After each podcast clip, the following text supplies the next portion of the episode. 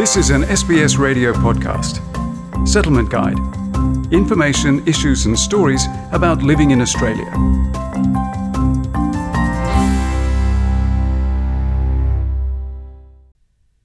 There are over 5 million children aged under 18 in Australia.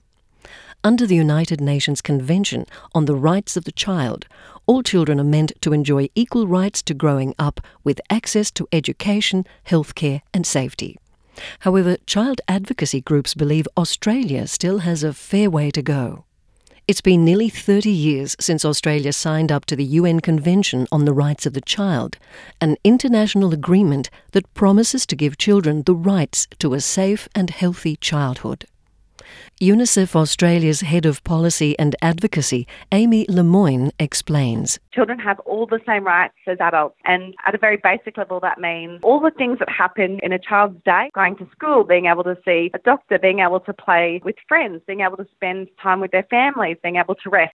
But according to the latest five yearly review by UNICEF, since the last report, Australia has made little progress in ensuring that every child's rights are protected. Where we're most concerned is the education space. We think that children are being left behind in terms of the quality of education that they're receiving and educational equity. We are concerned about mental health as a really big part of this picture, really high levels of stress and anxiety in our young people in Australia. And then another area more broadly is what we know is a major issue for children in Australia, in the Pacific and globally, is how is the government responding to the climate change picture and how are they ensuring that children grow up in a clean environment? One in six Australian children still live in poverty, while one in seven suffer from a mental health condition. National Children's Commissioner Megan Mitchell advises children to educate themselves about their rights in order to have a stronger say. So it's really important that we engage them in a conversation about how they can improve their resilience, seek help, and how we can make sure that they get the help they need uh, so that they don't sit on feelings of feeling anxious, but they actually are able to speak up about those things and get the help they need.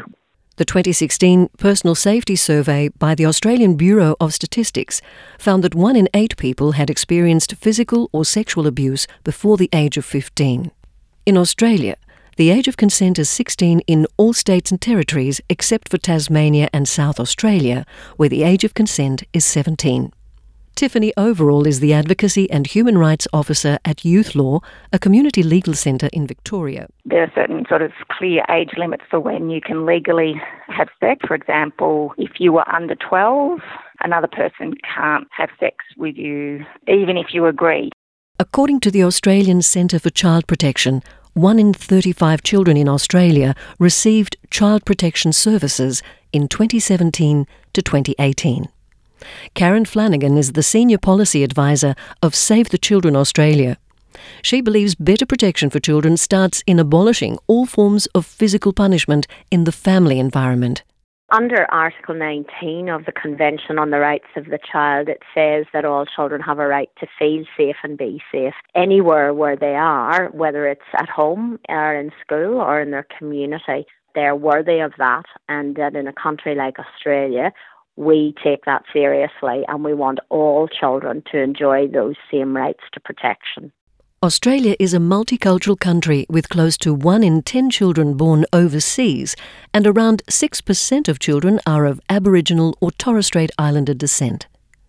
Unfortunately, studies show that racism is rife and affecting as many as 7 in 10 based on an earlier study by the Foundation for Young Australians. Megan Mitchell says under the UN Convention on the Rights of a Child, all Australian children are entitled to live without discrimination of any kind. We need to be calling it out in our school system. So educators and children need to work together to make sure that children aren't experiencing racism in the classroom or in the playgrounds, and so that they can claim all the other really important rights that they have to grow up well, like getting a good education, like being treated fairly, uh, like being safe, including being culturally safe and being respected for their backgrounds. Australia is often under scrutiny for its low age of criminal responsibility, where children as young as 10 are incarcerated. The Human Rights Commission is calling for the government to raise the age threshold. Diverting children from the criminal justice system must be a top priority for our nation. At 10 years old, children are young children. If they're going off track, they really need to be working with families and community members to get them back on track again.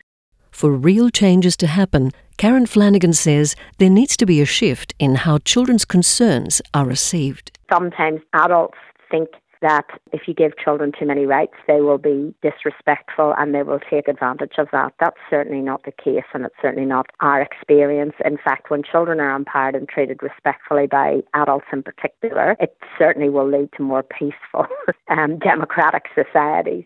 For information on children's rights in Australia, seek advice from your local legal aid centre. For emotional support, contact Kidsline on 1800 55 1800, Lifeline on 13 11 14, or call triple zero if you or someone you know is in immediate danger. Feature prepared by Amy Chien Yu Wong, and for SBS, I'm Margarita Vasileva.